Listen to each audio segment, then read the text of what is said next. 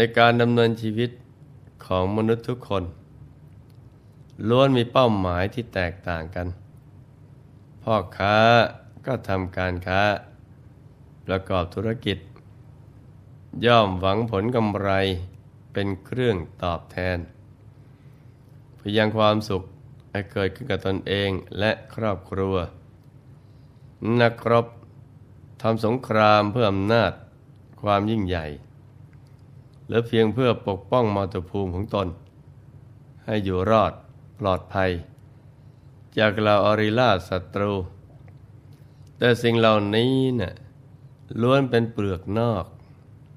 ที่ชาบทาเดลาบยศสรรเสริญสุข อันทำให้บุคคลทั้งหลาย ลุ่มหลง มัวเมา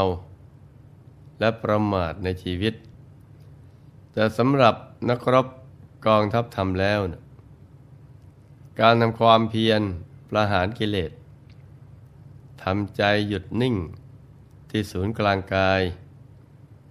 จนกระทั่งเข้าถึงพระรัตนตรัย เป็นสิ่งที่สำคัญที่สุด เพราะเป็นเป้าหมายที่แท้จริงของมวลมนุษยชาติ พระสัมมาสัมพุทธเจ้า ตรัสไว้ในจินติตะสูตรว่า ดูก่อนภิกษุทั้งหลาย อาจินตายสี่อย่างนี้ คือพุทธวิสัยชาญวิสัย วิบากแห่งกรรม และโลกจินดา คือความคิดในเรื่องโลก ดูก่อนภิกษุทั้งหลาย อาจินตายสี่อย่างนี้แล บุคคลไม่ควรคิด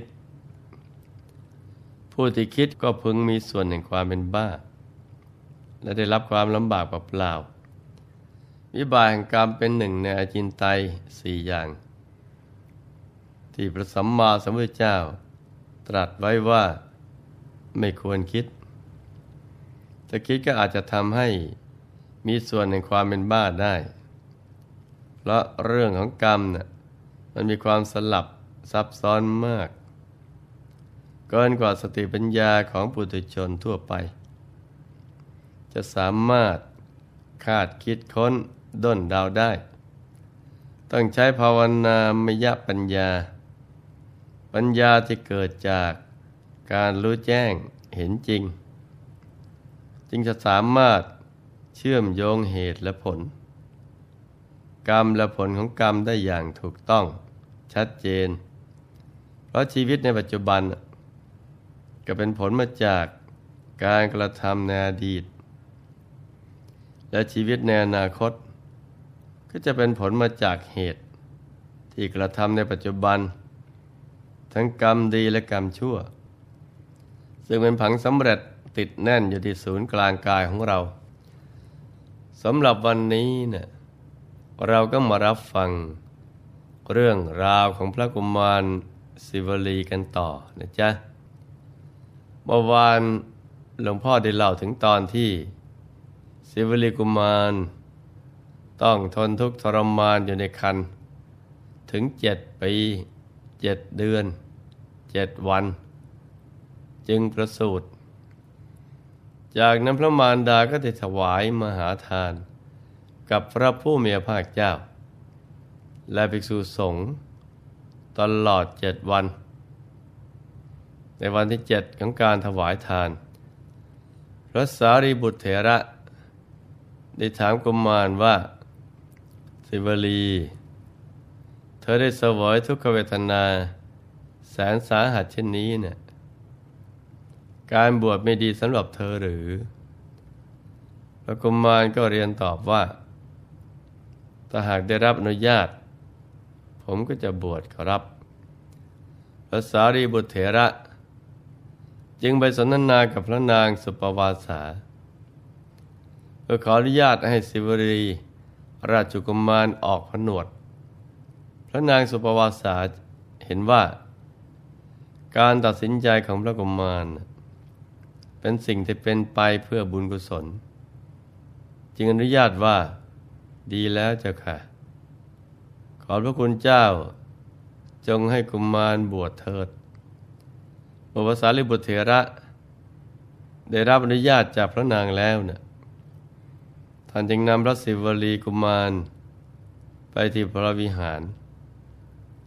สอนแต่จะปัญจกะกรรมฐาน โดยอนุโลมและปฏิโลม แล้วสอนต่อไปว่า ศิวลี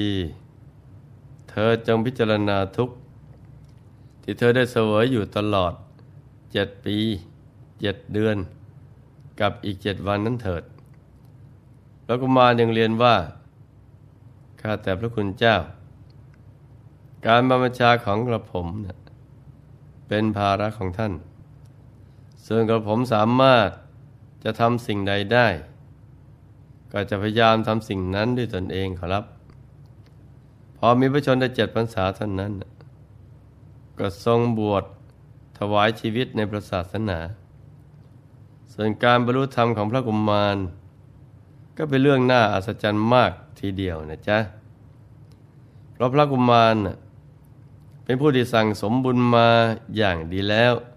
ในอดีตชาติ เมื่อถึงคราวที่จะบรรลุธรรม ก็เป็นประเภทสุขาปฏิปทาขีปาพิญญา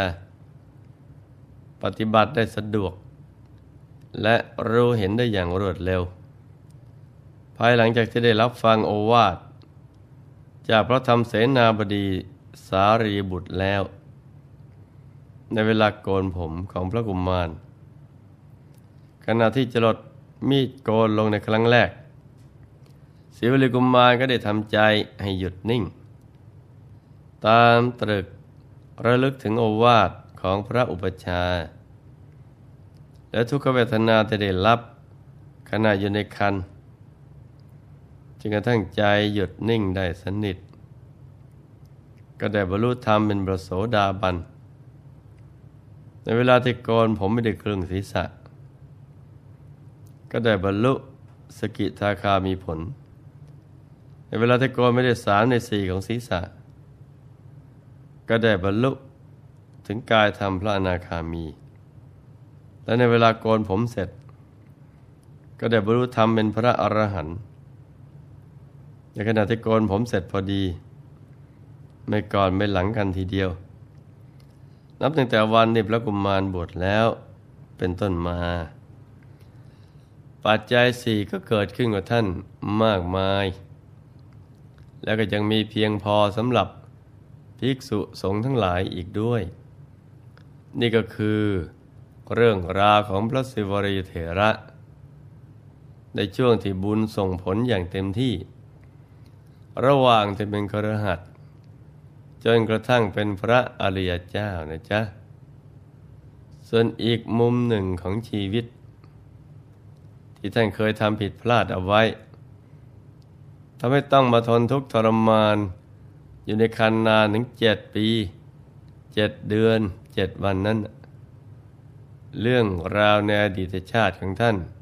ก็มีอยู่ว่า มีอยู่ชาติหนึ่ง ท่านจุติจากเทวโลก มาบังเกิดในราชตระกูล ที่กรุงพาราณสี ต่อมาได้ขึ้นครองราชสมบัติ แทนพระราชบิดา ครั้นได้เป็นพระราชาแล้ว ทรงยกทัพออกไปล้อม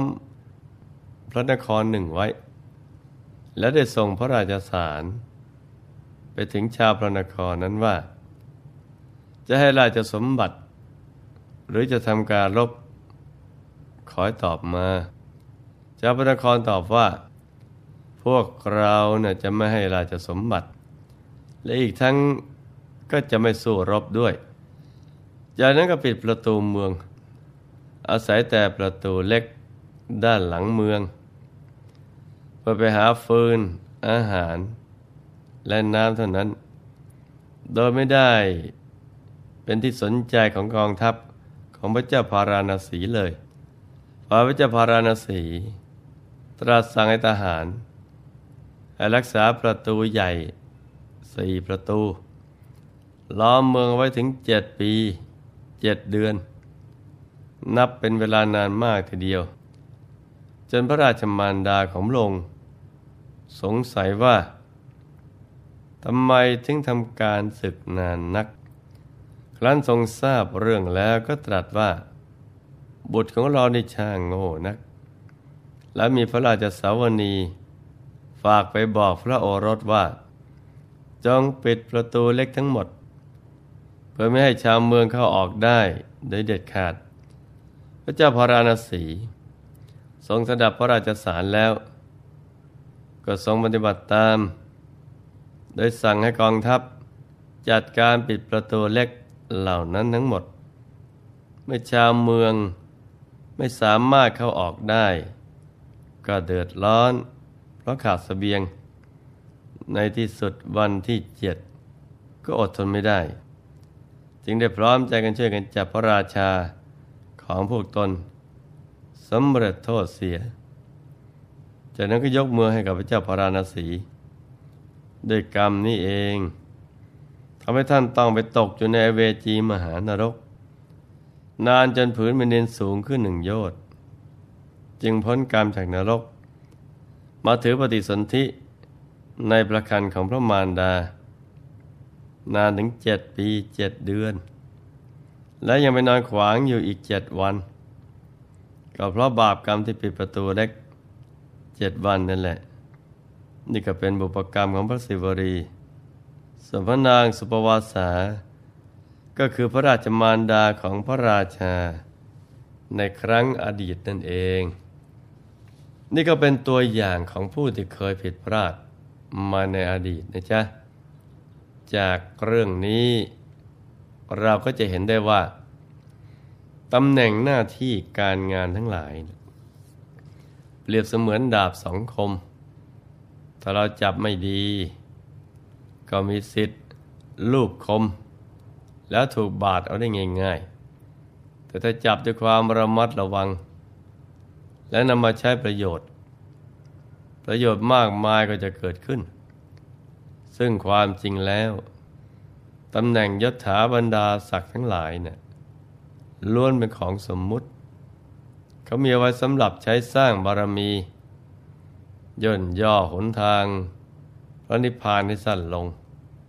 แต่ผู้ไม่รู้ ก็ใช้ก่อกรรมทำบาปอกุศล แม่บุญเก่า จะทำมาดีให้เด็กเกิดเป็นพระราชา แต่ถ้าปัจจุบันประมาท ใช้ตำแหน่งหน้าที่ในทางที่ผิด ก็มีทุกติเป็นที่ไป ฉะนั้นทั้งบุญและบาปที่ได้ทำไปเนี่ย ก็จะคอยติดตามส่งผลอยู่ตลอดเวลา ไม่ได้สูญหายไปไหน บางทีเราทำกรรมเพียงแค่ครั้งเดียว แต่ต้องไปใช้ผลกรรมกันหลายชาติ ถ้าเป็นบุญก็ตามส่งผล ให้ได้ไปเสวยผลบุญ ในสุคติโลกสวรรค์ยาวนาน ถ้าเป็นบาปอกุศล ก็ตามส่งผล ให้ต้องไปเสวยพิบากกรรม ในทุกติภูมิ ยาวนานเหมือนกัน เมื่อส่วนใช้ไปหมดแล้ว แต่เศษกรรมยังเหลืออยู่ ก็ยังคงต้องทนใช้เศษกรรมกันต่อไปอีก จนกระทั่งพบชาติสุดท้าย ในสังสารวัฏกันเลยทีเดียว ดังนั้น ชีวิตในสังสารวัฏมีเพียงแค่บุญกับบาปเท่านั้น ถ้าเราไม่ทำบุญ เดี๋ยวบาปอกุศลก็จะเข้ามาแทนทำให้ใจเรายินดีในการทำบาป เพราะฉะนั้นเราต้องหมั่นทำบุญกันบ่อยๆทำบุญใหญ่ๆ ใจเราจะได้ใสๆให้ใจของเราชุ่มอยู่ในบุญ จนกระทั่งบาปไม่ได้ช่อง ชีวิตของเราก็จะไม่หม่นหมอง จะผ่องใส และได้เข้าถึงพระรัตนตรัยกันทุกๆคนเลยนะจ๊ะ ในที่สุดนี้หลวงพ่อขอหน่วยพร ให้ทุกท่าน มีแต่ความสุขความเจริญ ให้ประสบความสำเร็จในชีวิต